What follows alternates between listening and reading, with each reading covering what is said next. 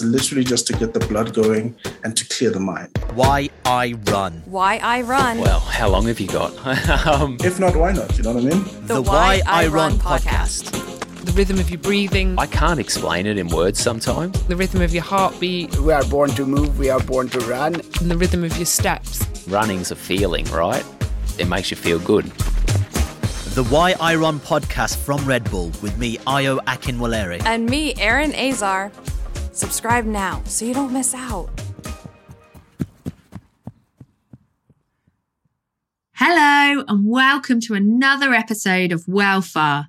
I'm Amy Lane, and each week we break down the barriers to running so you can get more from your time in your trainers.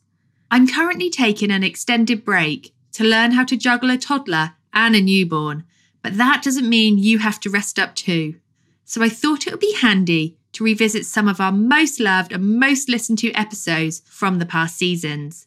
The advice and expertise is as useful today as it was back then. So prepare yourself for the cracking tips from the experts around the globe. Together, we'll help you reach your running goals this year. Today's episode is a rerun from season one, and it's a fabulous mix of expert advice and inspiring run chats, plus a 16 week guide tailored to support your marathon journey. So if you've started 2022 with that goal in mind, or if you are just keen to run for fun, then we are here to help you through. Keep up the good work, and when you start flagging, why not get involved in the Wellfar Strava Club or support each other from afar on Instagram using the hashtag Wellfar? I hope you enjoy this episode, and I really hope it helps you to keep going well far this year.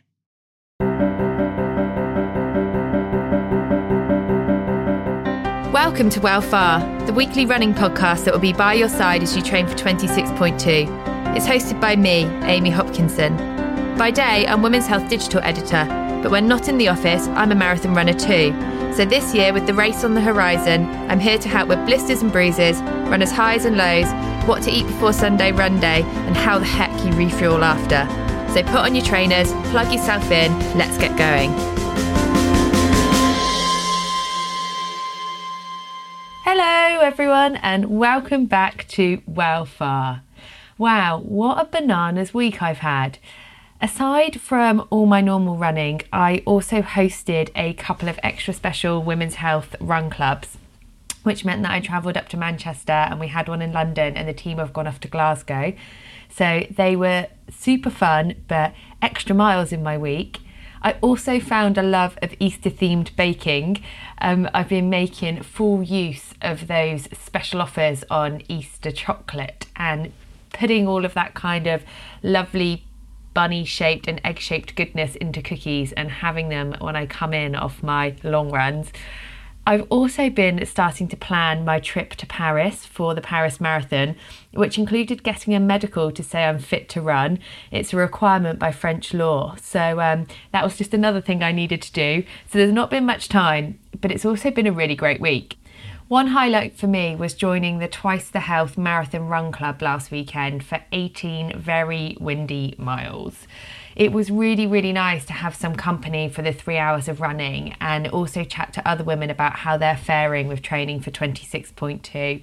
As much as I am loving this year's journey, I'm finding it quite tough and also slightly lonely at times I suppose when I get up on a weekend and I and I just go running for hours and hours on end.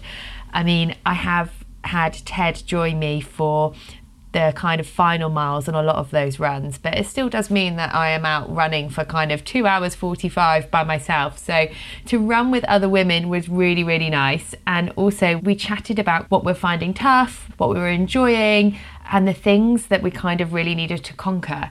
And one of the things that kept coming up was that moment when you're running kind of 15 miles plus and your mind starts to question whether your body can actually do it.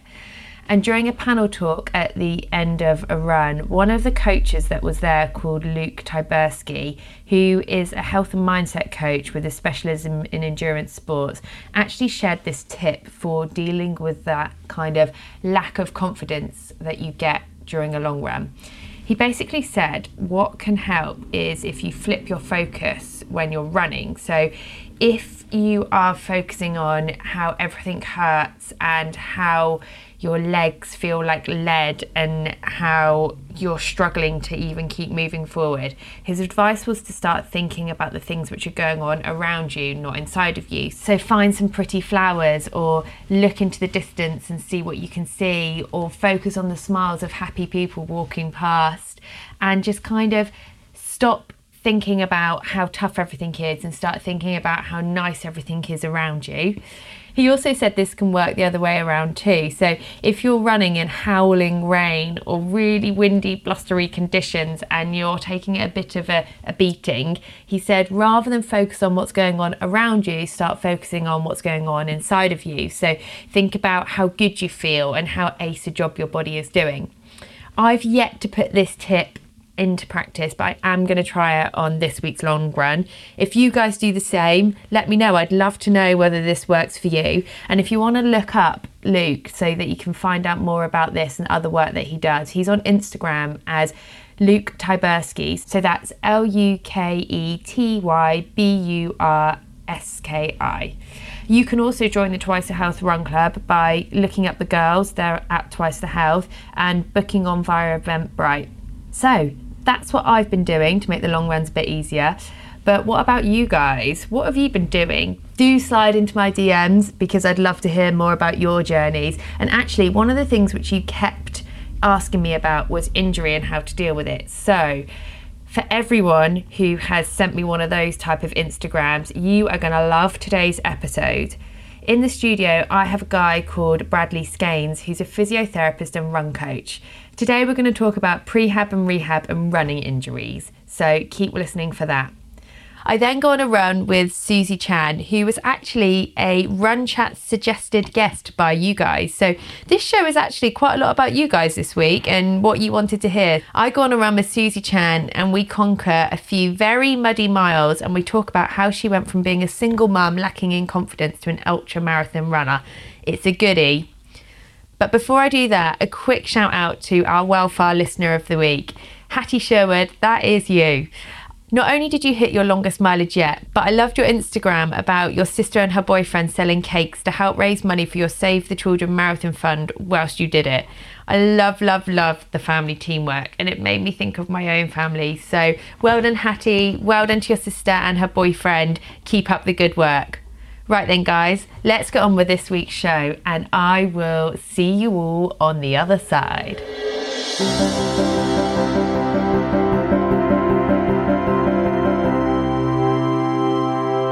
Today in the studio is Brad Skeins.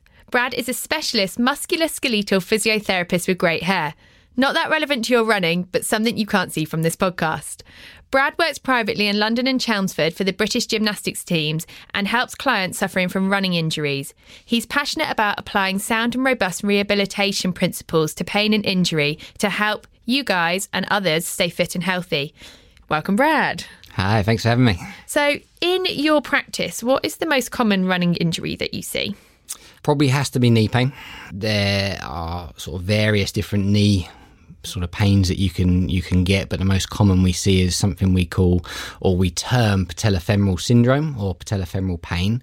Um, sounds pretty horrendous syndrome yeah. and, uh, and and stuff there. But did you say that because I just screwed my face up? yes, that, that, that, was it. I thought, oh no, that, that's uh, that's the wrong term. Patellofemoral pain. It's a bit of an umbrella term, um, and and basically all it means. So, so the patellofemoral joint is the joint between the kneecap and and the femur and and the way that kneecap sort of glides over over the knee. And there's a lot of structures which sit behind the kneecap which can can get uh, inflamed can get sore can get irritated. And it's often the pain that uh, you finish up running or halfway through your run it's sort of all around the around the knee. Mm. you can't really pinpoint where it is. It feels a bit behind the kneecap a bit deep. And that's probably the most common thing that that we see in runners and is there a way to prevent it? There is. As with a lot of running injuries, it's uh, it's it's an overuse injury. It's a repetitive sort of injury. And when we look at the incidence of running injuries, there's some research that shows us about 80% of running injuries are due to training error. So mm. Quite often these injuries occur because people do too much too soon. So they go from 5k to 8k to 10k, and most runners would have heard that sort of 10% increase week on week that we we should be doing to to sort of hit that that sweet spot, as it were. So if we allow the body to adapt and we gradually increase our, our sort of weekly load, we can go a long way to to preventing injuries like that. The second way that you could, could prevent it is is uh, a term us physios like at the moment is is all about capacity. And when we're running, the ground force reaction on the knee is somewhere in the region of four to seven times body weight going through your knees. So strength and condition is is, is kind of what we need to do from from there. If we're strong, particularly through the quadricep muscles, um, but also glutes and, and hamstrings and calves. If we're strong through there, we'll shock absorb for, for that joint and, and be able to sort of protect ourselves through um, uh, through any injury there. I don't think I've really thought about it that much before, but obviously when you were running, you were propelling your weight from one leg to the other and then absorbing the force. Yeah, absolutely. Every, every landing that you have is is straight away. Even, even walking up and down the stairs is two times your body weight going through your through your knee because you're on one leg and you're you're, you're driving your, your sort of your weight of your body up. So you think of the landing force from from sort of mid air to the ground. It's a fair bit of weight going through the knees that the body needs to be sort of ready for, uh, and that comes from from strengthening, but then also allowing the body to adapt through sort of slow progression of our running distance. So that 10% rule really is a thing. Yeah, no, it really is. Um, and, and I think the important thing for runners is that that's your weekly load. So it's not, okay, I run four times a week. I'm going to increase every run by 10% because then you're going to get into, into some difficulty. Um, so it's, it's working out what your load is on a week, whether you do it by time or, or distance and increasing that by, by 10%. Okay. There was a, a little bit of new research which showed we could probably push it a little bit more. So I, I think I think the sweet spot's probably around about fifteen percent in the lower distances. So when you're going from sort of like five k to ten k, you can probably go to about 20, 30. But once you're in the the bigger distances, stick to your ten percent, and you should be uh, should be okay. Obviously, a lot of my training, and I think a lot of the people that have been listening in, um, has been done on roads. And I've read before that's quite impactful on your joints. Is there a way to limit that? again similar similar to what we just said so the stronger you are in your muscles then the more shock absorbance you're going to have for, for the joint to, to sort of counter that ground reaction force from from the floor so, so strength is is the key other things you, you you can do obviously making sure you've got sort of the right footwear and Do you see a lot of people coming in in the wrong footwear? I, I suppose I see a lot of people who maybe need to update their their footwear. So they they've been running these trainers for a couple of years and uh, uh, they're a little bit worn. Um, so uh, I mean it's it, it's difficult. There's lots of different bits of research on it, but generally trainers last between sort of 300 to 500 miles. So I think just just making sure they're they're in good working order uh, and they're comfortable. And I think that's one of the, the most important things for people is being comfortable in uh, in what they're wearing. I asked our amazing listeners what niggles they had um, so I could put questions to you. And one of the things that came up time and time again was shin splints. Mm, mm. Do you see a lot of this? Yes, yeah, I've had it myself as well. It's really painful. What What are shin splints? So shin splints, by definition, is uh, it's an exertional pain in in the lower leg, so on the, on the inside border of, of the tibia of, of the shin bone. The sort of the, the medical term we use now is medial tibial stress syndrome, or MTSS for for short. Uh, and it's a bit of an umbrella term. And actually, uh, I read an article the other day which says actually it, it could relate to thirty different pathologies, which is which is amazing. But um, we need to consider it on on a, a sort of spectrum. And I think the important thing, for, particularly for listeners, if they if they are getting a bit of pain around that area, is it's considered on the spectrum of a bone stress injury. So at one end of the continuum, you've got stress fracture. On the other end of the continuum, you've got maybe a bit of a, a, muscle dysfunction. So it could be tibialis anterior, tibialis posterior, soleus, which uh, is just causing a bit of pain. It could move into like a, a tendinopathy. So you've got a few tendons around there as well. It could be uh, some inflammation of like the lining of the bone, so the periosteum, which uh, sits around the around the bone. Um, it could be all these things together. And how do you treat shin splints as a physio? Yeah, it's. I think the first thing we need to do is work out why it's come on. Going back to sort of the, the training error, that that will relate to sort of reviewing what a person's been doing in, in the lead up to the pain coming on. So I normally take a snapshot of the of the four weeks before. Right. Because a dramatic increase in load could last for about four to six weeks. That's that's what the science tells us. If we increase by more than or thirty percent or more, our risk of injury is dramatically increased by about four times. So progressing that quickly can cause obviously the knee pain or, or something like shin splints. I'm a runner myself, so uh, I never like to stop people from running.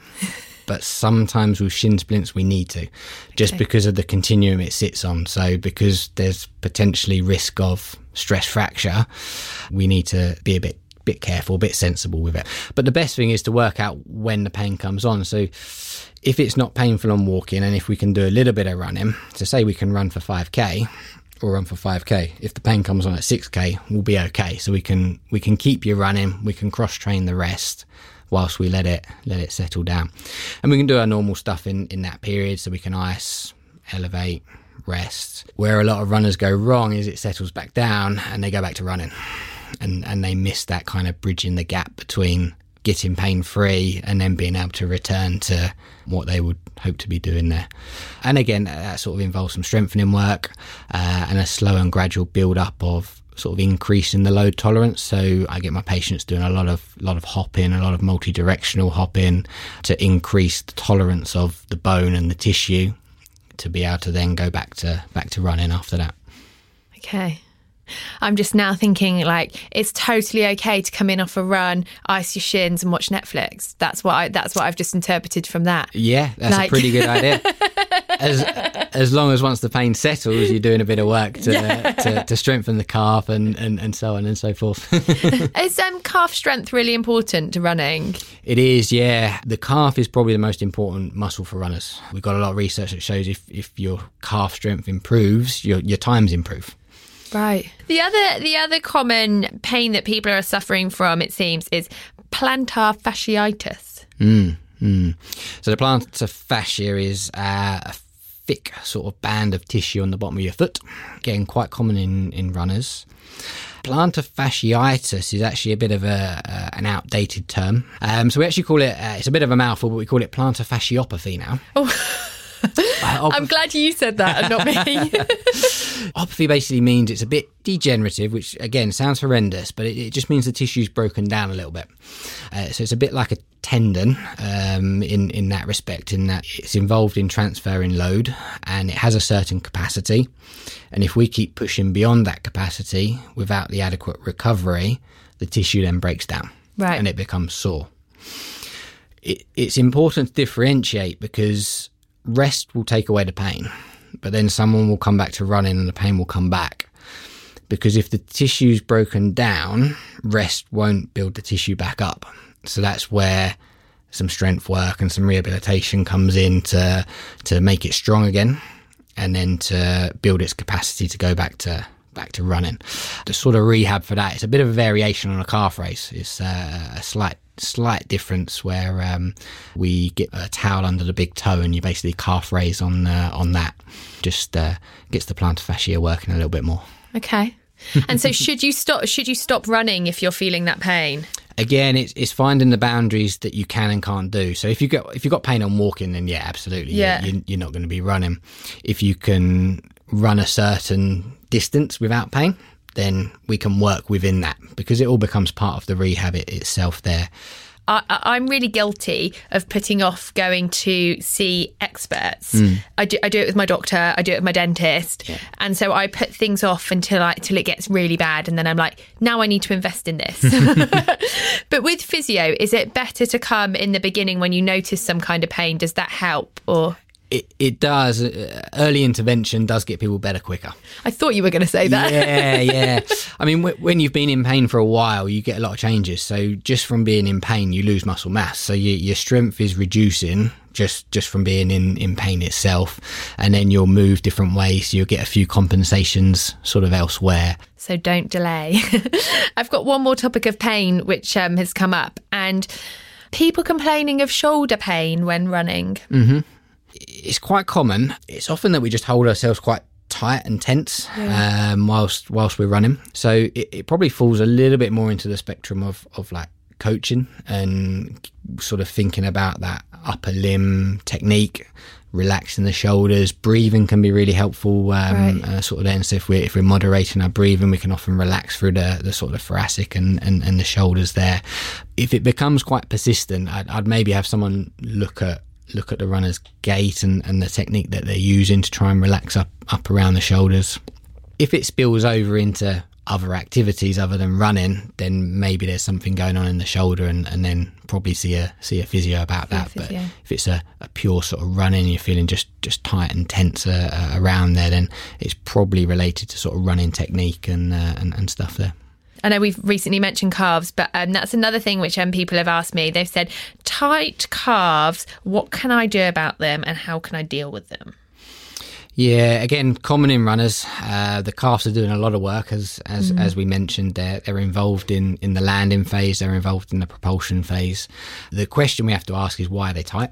Because it, it- tightness is normally the product of something, um, whether that's a positional thing or often with runners, it's it's it's a weakness thing. So we're saying that they probably haven't got the strength and capacity to do what we're asking them to do. Right. A nice little test for that is calf raises.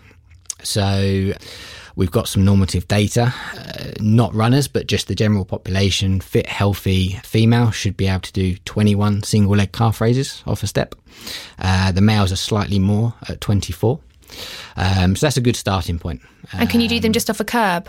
Or a you can do them just off a curb, just off your bottom step. And then would you then do calf raises most days or is it like a few times a week? Yeah, so you, you can kind of integrate it into your strength and conditioning program if if you haven't got like an issue issue or pain hmm. or, or you're rehabilitating. So the common thing is S and C should probably be done a couple of times a week. Hmm. I'm guilty of only doing lower limb probably once a week, so that that's coming from a physio. We're all judging you. yeah, damn. so just integrating it into that. The idea is to eventually go heavier because again, the, the, calves might be somewhere in the region of three times, five times body weight through through the running phase. So eventually, you want to load it up and, and get some weight going through it. But as a baseline sort of uh, strength test, you can work on the on the body weight there. So there we go, ladies. Twenty-one calf raises. That's you've it. got you've got to try that this week, guys. You've got to do more. Uh, sports massages. Hmm. Do you think they're a luxury or a necessity for runners? depends on the runner. So there was there was actually a nice paper that came out last year which compared a few recovery measures and massage came out on top. Okay. Um, so it was the best form of recovery for DOMS and perceived fatigue. If you find it helps you recover, then it's a necessity. If you're fine as you are, you find you can you can bounce back and do your your next run okay, then don't worry. I always say performance is sort of fitness minus fatigue. So you've got to recover, um, and it's just fi- the down to that individual to sort of find what works best for them. I'm now intrigued. What do you do to recover? the most helpful thing that I found, uh, and, and is a real hot topic in the medical world, is is making sure I'm getting more sleep than, okay. than I used to.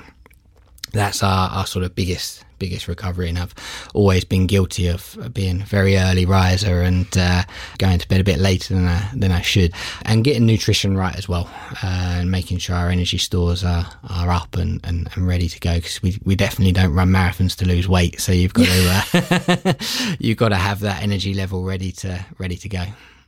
And my last question for you is being a physio with loads of experience in running injuries, what's your one piece of advice that you would give this year's runners? take it easy on the training.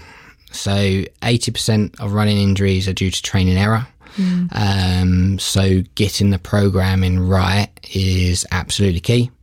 Keep in your mind that sort of 10 to 15% rule, particularly as you get into the back end of the end of the training.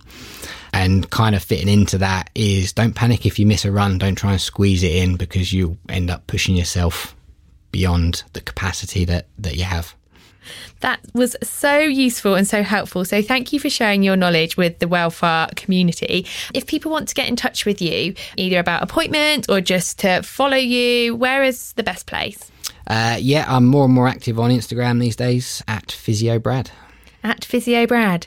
That's great. And do you have a website? physiobrad.co.uk. I mean, that is so easy. Yeah, um, Guys, you've just got to remember physiobrad.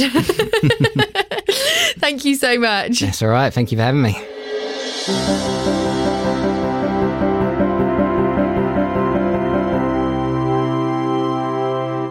So today, everyone, I have come out to a very windy, blustery Guildford to run with the lovely Susie Chan, who is an endurance runner and who you might recognise from the cover of Runner's World. Yes. Yes, I've seen you on there. Also, I I think you've broken a, a record at some point. Yes, I, um, well, that was a while ago actually. I broke a world record for running on a treadmill for 12 hours and it kind of went a little bit viral. And then, of course, it was eminently beatable. And so I held it for a few months, but I got the all important certificate from Guinness. And so that is just one of the many running highlights which you've come to be known for because you're an endurance runner and so you regularly run distances of like 100 miles. I mean, I've run, I've run 100 miles actually, about four times. Right. Um, and I do sort of something called multi-stage races. So these are where you run day on day, you know, maybe for a week or so. But I think generally, I probably, you know, I probably don't run any more, any less as we go for weekly mileage than, than an average keen runner, I would say. Okay. But where did it all begin? Because obviously your running journey started somewhere before you started running all of these ultras. It's not actually uh, that long ago. I think some people think I've been running for a very, very long time. I was actually in my mid 30s. I'm 43 now, so I was about 35, 36 when I started running, and I didn't want to start running, to be perfectly honest. my, my younger brother wanted to run a marathon to of tick it off a bucket list in his life, and he sort of made me do this half marathon with him. And I, I had no idea. I'd never run, you know, I had no idea. But I thought, you know, I was in a bit of a rut, and so I thought, yeah, okay, I need a challenge. I'd never run anything like that in my life, um, and, I, and I ran it. And I was, I mean, I can remember, I can remember it vividly because it was actually on trails, and I'd never run on trails, and it really hurt. it really hurt. I was in pieces, but I couldn't believe you know, when I crossed the finish line, I couldn't believe I'd, I'd run 13 miles. I mean, it's, it's a hell of a long way. I just felt elated, basically, that I'd done it. And so did you immediately sign up for another race? Yes, Or- pretty much. so I remember the next day, I mean, I'd kind of, I can remember it really hurt to walk. I, I was struggling to step off curbs because my legs are so ruined. But I just, it made me feel good about myself um, and sort of good inside. And so I just thought, oh, well, I'll keep this going. And I think I signed up to 10K, which seemed a bit more manageable. And then it very, very, very quickly got the bug. And so is it now your your full-time passion career? It is. So it's completely.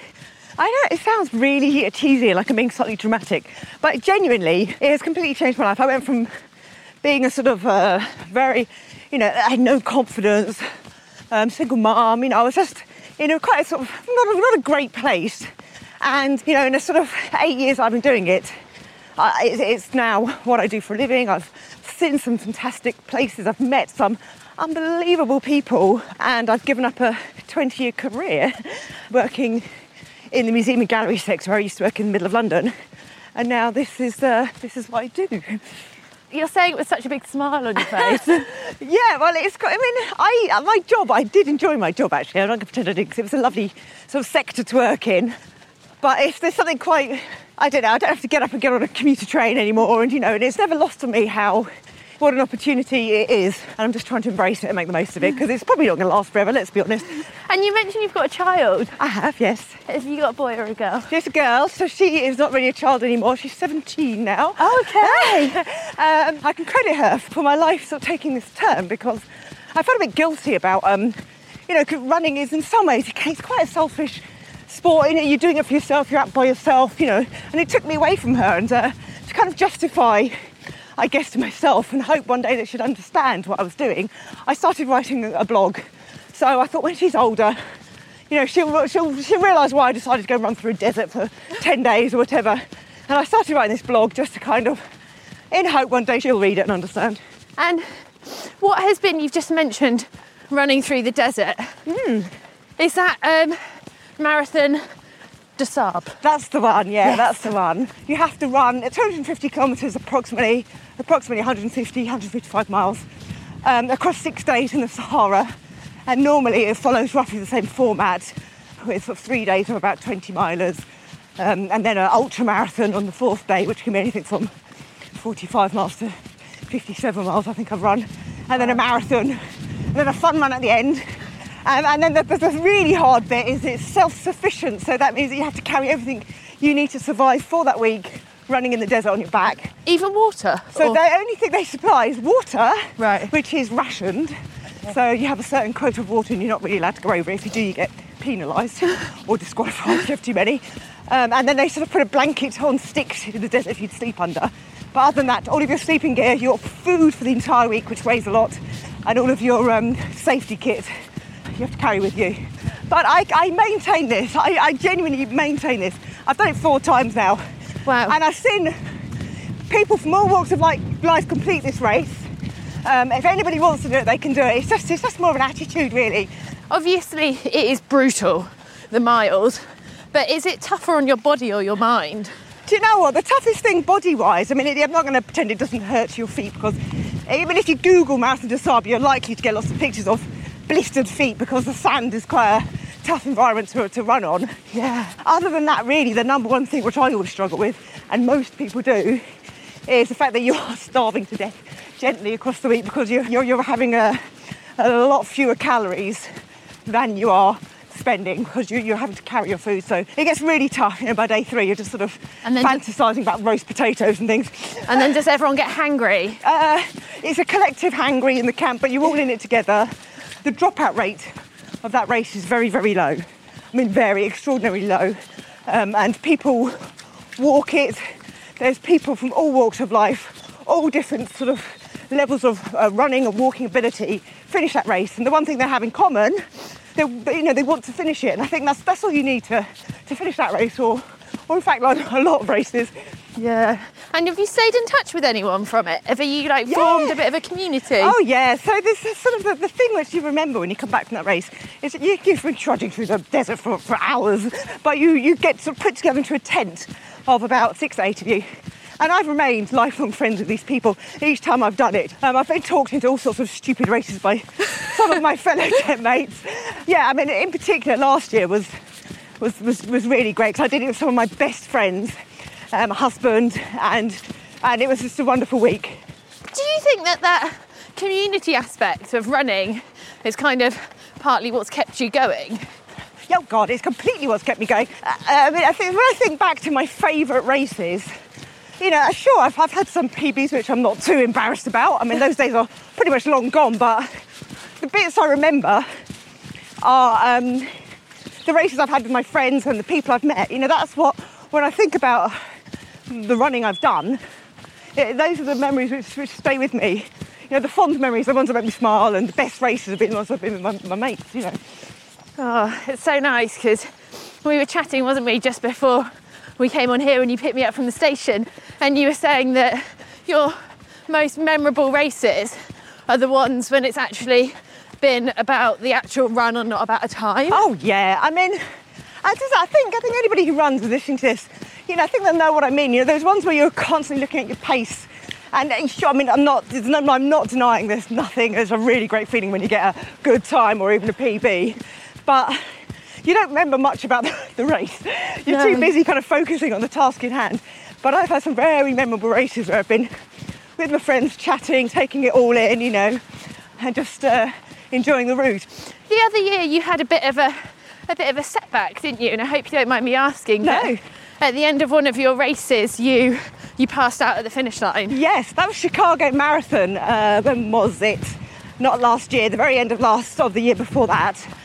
Um, and I'd been feeling a bit weird, to be honest with you. I had a terrible cough, and it was uh, it was very important to me to finish Chicago Marathon because it was the very last of the World Marathon Majors. And that's the six big global marathons. And if you finish all six, not many people have done it. You see, not many ladies especially. And I was like, right, well, I don't feel well, but I'm running this, which is probably not great. Anyway, I finished the race and I didn't feel great. And then I, I passed out actually, and they'd never, I mean, my husband was there and my friend Sophie, and they'd never seen me do that. You know, I've run as I say, some 100 mile races and been okay, but I felt terrible. I went home and had some investigation work and said I had a cancer in my neck, quite a sizable lump, which knocked me out for a couple of races And for you've the next been- few months. And you've been training and you just didn't realise. Yes, I mean, I'd actually felt terrible um, running along and found it very hard to run fast, to draw my breath, you know. So there were all these sort of things, I was constantly tired. It was thyroid cancer, actually. So there were lots of, lots of sort of uh, side effects happening, but all quite easy to explain away if you, you know, if you're a runner, you know, being slightly tired all the time. And, and I just thought I just was losing, I just wasn't as fit anymore, you know. And how is it? Because obviously you've come, you've come out the other side and Yeah, um, you're fit and healthy today, but has it kind of changed how you treat or view your body? Yes, oh, completely. It did actually uh, knock me a bit, um, and I sort of reacted in a way which probably wasn't very sensible. I just sort of like, oh, I'm fine, and carried on running. And I did the Marathon des Sables again six weeks after my second operation, um, and then did a 100 miler four weeks after that. You know, sort of just pretended everything was absolutely fine. And I Yeah. think, in a way, to kind of prove to myself that I was actually okay and I was still capable of doing these things. But then I got to I think about September, October, and I just felt knackered, you know, and I just thought probably need to have a bit of a rest and to look Right. after myself. And, and so I dialed things back a bit. And you know, I've had a few sort of problems afterwards, which the, you know, the doctors are still monitoring. Um, I've been sort of messing around with a bit of medication. I'm still sort of, I think I'm out the other side now. Um, and it's, it's good, it's good. I'm in I'm in a good place. I feel rested and sort of ready to ready to go again. So good to hear. So, on the subject of keep moving forward and and challenges, what is what's on the horizon for you this year? Well, I had I had booked quite a lot in because I get a bit I get a bit trigger happy. I get a bit starry eyed around races, but I've had a bit of an injury which which is just taking forever to heal. I can run, but it's I, I have to be very careful about running longer and longer. And so I have in fact cancelled um, a couple of races, which is a shame. And so I've filled that void with the challenge of trying to go back a little bit to my roots, back to those 10Ks and those half marathons. Ooh. And maybe a little bit of track. Are you having to do physio work for your Yes, injury? every day, every day. And I've been so good at it. I basically I did a 24 hour track race in September last year, the end of September. Where, Oh my god! And it made my foot hurt. and, and I had to go to a foot doctor, you know, because I was like, this isn't really getting any better. He was like, so tell me how, uh, how this happened. And it was like, ah, well, here's the thing. yes, he can barely hide his contempt for what it does to my foot. Uh, but, you know, so I'm, I'm on this sort of strict rehab rule, you know. I'm not going to lie, it's probably the dullest 20 minutes of my day, but they really have been working. When I started running, I think I did those typical things of getting a niggle, ignoring it, running through it, making it worse, being off for four weeks, you know. You know, thinking I could start running again, start running too early. I've done all of those mistakes and I've learned a bit of patience when it comes to comes to injuries and I think it's, you know, Do you think you're the fittest you've ever been? no, I am No. probably the fittest I've ever been. I think was probably about 2015. I had some good results, um, and actually it was when I was cross. I was I did an Ironman actually, which um, so I was doing quite a bit of cross training for that, and I was so fit. And I, I completely didn't realise how fit I was. Um, until I start losing it, and I was running and banging out PBs all over the place. And now I'm not. I'm definitely not. I'd say probably pretty similar, full circle to when I started. um, because I sort of spent last year uh, not in a great place physically. So, Has that meant though that you've got mentally stronger? Do you think? oh yeah, definitely. Oh, 100%, yeah. I'm in a mentally in a better place. I'm mentally stronger. I can, you know, normally being injured or whatever would have probably annoyed me. Actually, what would have annoyed me more is I used to sort of be quite competitive with myself and, you know, running along. It all had to be at a certain pace and a certain time. And I'd get really sort of grumpy if I didn't hit those times. And actually, you know, it's, I've, I've got over that, you know, it's, Yeah. uh, nobody cares what time I'm running other than me. So that's definitely helped kind of letting go, you know, of worrying about what my, you know, 10K time is. What would you say has been like your biggest running highlights? Obviously, Marathon des Sables, you've done that multiple times. Yeah. If someone said to you, out of everything you've done, what is your top 10 or top five actually? Well, uh, it's, it's very different actually. So in terms of races, I mean, uh, it's, it's very close to my heart, Marathon des Sables, but for one reason or another, you know, it's uh, where it's of all started for me. But I'd say Boston Marathon, if you're going to talk about the pure marathon experience, you know, oldest marathon in the world, I trained really hard to get there. And standing on that start line was just, I'll never forget it. It was, it was up there. With, you know, it's probably one of the, the best road race I've ever done. Just in terms of the experience, it was, In fact, I felt very, felt like a real privilege to be there. And then there's sort of fun races. There's one which I seem to keep going back to called Man v Horse, and that's in the Brecon Beacons in Wales. A lot of up and down. You literally, you literally um, race horses, don't You you? do race against Yeah. horses, and it's huge fun. And there's all, all life is there. You know, you've got the proper elite fell runners. You've got people dressed as horses. You know, it's a huge fun. I mean, I keep. I, I love. I love deserts. I do love sort of hot places and running in hot places. though.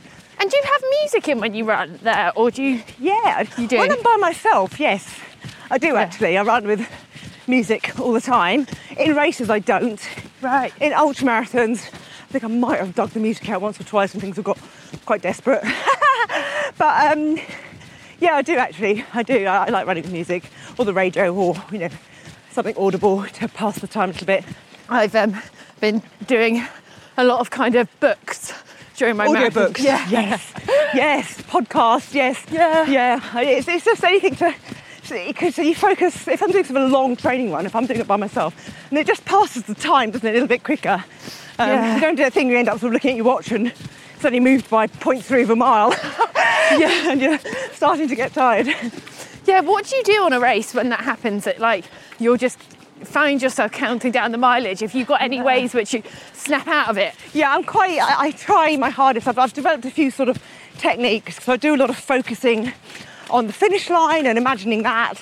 I do a l- hell of a lot of, when I was doing that 24 hour track race, for example, as soon as the klaxon went off, it was like, you know, well, I'm not going to be doing this tomorrow, and this time tomorrow I'll be doing something else, you know, sort of putting, my, putting myself after the event, um, having finished it, you know, mentally, and that helps distract me.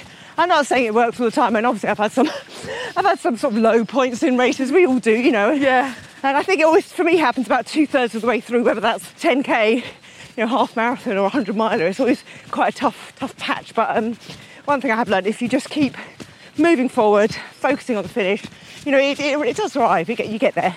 Do you sa- do you think your yoga kind of helps with that mentality? Because it sounds very yogic to me. It does, does it? Um, um, do you know what the yoga has helped me with? Um, is um, my breathing actually. Oh. They, they do some techniques in yoga where it slows your heart rate actually. When you sort of breathe, have a longer exhale um, out of your mouth or whatever and breathe through your nose. And uh, I'm not really heavily into yoga, I just like it because it is my stretching basically in one hour session. But I did, um, when I'm trying to, when I'm sort of struggling a little bit to get the breath in, I do try and do those little techniques and it does actually help. It does actually make me feel a little bit calmer, you know, a tiny bit calmer. I suppose it's bringing the focus back inwards again, isn't it? As opposed to freaking out about Yeah. what's yeah. going on around you. Yeah. on those kind of races, are you normally kind of obviously there's not that many females that do them. Are you normally outnumbered by a load of guys? What, in, in sort of ultra marathons? Yeah. Uh, do you know what? Um, it's, it's definitely changed in the few short years I've been doing it. Right. There were not many ladies that did that sort of those sorts of races, you know. And now, definitely much more of a presence of females, and it's fantastic. And I'll tell you what, it's also really interesting is that um, women now. Over these very long distance races, the gap is, is very narrowed, and it's not unusual for women to take the podium overall over men when you start looking at these longer distances. So there's a lady called Courtney Dauwalter. She's got the 100 mile trail fastest known time um, overall, and it's really interesting. And then women of a certain age, my age, are statistically more likely to finish ultra marathons. So it's interesting. I think somebody somewhere should be researching this, and I'm sure they probably are. Yeah. Um, and so it's really encouraging. And I think And more really strong female runners out there doing it, sort of representing. Um, it's encouraging more women to have a go. I think a lot of people like ultra marathons because, well, I like them because they are much less focused on time. Unless you're one of the pointy end elites, you know, there's loads of really strong, amazing women out there doing that. But uh, sort of me, you know, I sit sort of more in a mediocre middle patch, and it's much more about the experience, And the achievement, you know, what you're doing, and the people you're with. And you'll help each other out. Cause Oh yeah, you're all in it together. Because you're out there for a long time. Yeah, you can sort of you get kind of strung out as well in these races, so you can sort of latch onto another runner and I've met people I've, I've never met again in the middle of races, and you know, have a little chat, you find out about people, and you know, you've passed five miles before you know it. It's quite special. Would you say to everyone listening in who's about to go into their first marathon, we've got a lot of people doing London, some Yes. doing Manchester. Oh yes. Would you say if they're struggling just to talk to somebody, or what would be your kind of oh, marathon oh yeah, tip? that is. It's incredibly exciting, but my key thing would be have your plan. Right. Don't worry about anybody else. Everybody else is going to go off very, very fast or slightly too fast, and just sort of really take those first six miles nice and easy and do your own thing. Um, and if you are struggling, maybe feed off the crowd. The crowds are just ridiculous in these marathons, those big city marathons. I've latched onto runners before when, you know, somebody who seems to be keeping the pace or a pacer, Yeah. and just try and stick in a little pack, and it can help help carry you along a bit. and what about running gels? Yeah. Are you are you a fan? So it took me a while to find the ones that work, put it that way. Right, right. Um, but I generally have managed to get my body used to running quite a long way on, on not a huge amount. So my gel plan for a marathon, I have gels which uh, require less water, not very sugary ones. And so I'll have one at normally miles 7, 14, 20, and then probably stick another one in before. right before the end, yeah. Just a little boost. Um, I mean, it depends how I'm feeling. So, I mean, I've often I've used other other things as well to help get me through. Um, there's sort of marathons and half marathons, so I've used you know, like jelly beans and water. But it is actually really important to, to make sure because you you probably won't feel hungry and you probably won't feel like you need it, but to make sure you try and get the energy in you, whatever form that is, before you think you need it. And do you have anything you do straight after a race? Oh yeah, I normally have a pint of beer and a pizza. it normally involves uh, something like that, yeah. Something Oh. probably reasonably unhealthy to balance it all out.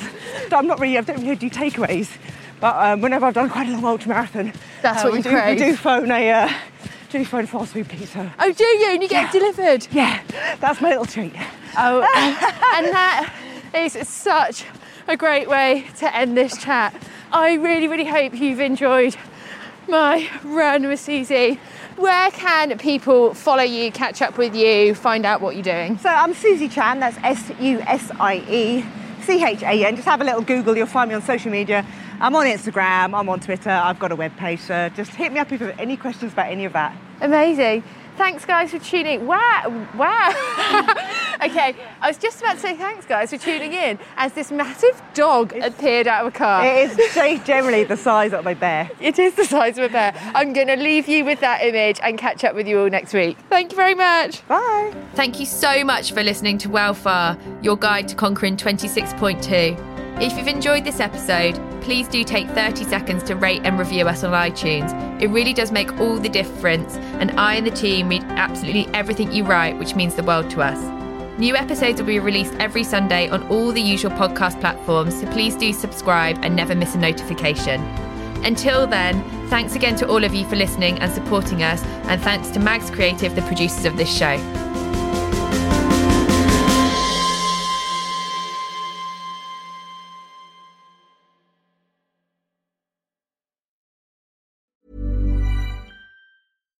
Here's a cool fact a crocodile can't stick out its tongue. Another cool fact you can get short term health insurance for a month or just under a year in some states. United Healthcare short term insurance plans are designed for people who are between jobs, coming off their parents' plan, or turning a side hustle into a full time gig. Underwritten by Golden Rule Insurance Company, they offer flexible, budget friendly coverage with access to a nationwide network of doctors and hospitals. Get more cool facts about United Healthcare short term plans at uhone.com.